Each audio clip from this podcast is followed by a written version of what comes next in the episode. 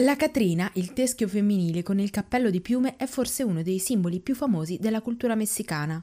In pochi però conoscono la storia di questa immagine utilizzata durante il Dia de Muertos. La Catrina è infatti il simbolo della lotta per la libertà del popolo messicano e dell'affetto verso le proprie origini indigene.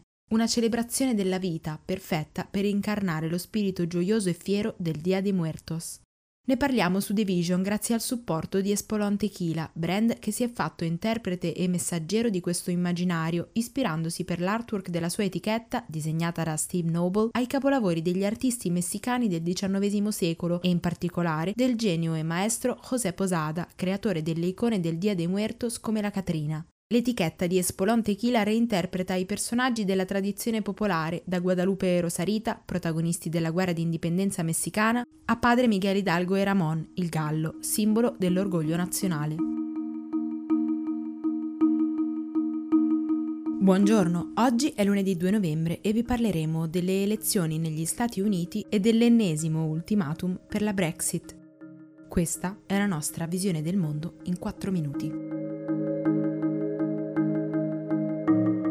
Martedì scadrà il termine per le votazioni presidenziali negli Stati Uniti.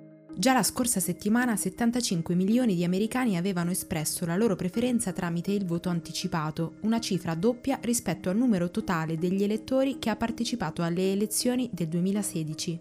Gli statunitensi hanno votato e voteranno anche per il rinnovo dell'intera Camera dei Deputati e un terzo dei senatori, oltre che per alcune amministrazioni locali. Ad aver contribuito all'affluenza già evidentemente alta è sicuramente la pandemia in corso, che ha spinto molte persone a preferire il voto via posta. In Texas la percentuale di voti anticipati sul totale degli elettori che si sono presentati alle urne quattro anni fa arriva addirittura al 90%. È possibile però che queste elezioni registrino un'affluenza molto più alta del solito anche martedì, a prescindere dalla modalità di voto, perché da molti sono percepite come le più importanti della storia degli Stati Uniti sono dipinte così anche dagli stessi candidati Donald Trump e Joe Biden, che hanno puntato molto sulle loro diversità e quindi anche sulle diverse idee di America che hanno in mente. La grossa mole di elettori che ha scelto di votare via posta potrebbe comunque causare qualche ritardo nel conteggio delle schede e si teme inoltre che il presidente Trump, che ha più volte sollevato dubbi sulla sicurezza del voto da remoto, possa sollevare questioni sul risultato finale.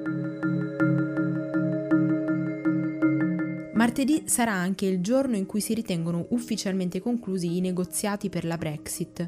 La scorsa settimana il capo della delegazione europea Michel Barnier si è recato a Londra e secondo alcune fonti sentite da Bloomberg sono stati fatti dei buoni progressi, specialmente sul tema del welfare, delle dogane e dei voli aerei. Entro il 3 novembre le parti dovrebbero riuscire a raggiungere un accordo congiunto sul tema degli aiuti di Stato alle aziende, uno dei più ostici. In campo però ci sono ancora diverse incognite, come quella che riguarda i diritti di pesca nel canale della Manica.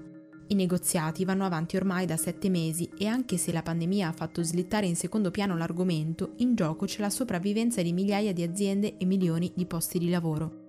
Su diverse questioni però il divario tra le due parti è ancora troppo ampio e se non si riuscisse a colmare i due team di negoziatori dovranno fare riferimento ai propri capi politici a Londra e nel continente europeo per capire se c'è la volontà di continuarli o se ci si vuole rassegnare a lasciare diverse questioni irrisolte e presentarsi ai rispettivi parlamenti con un accordo incompleto.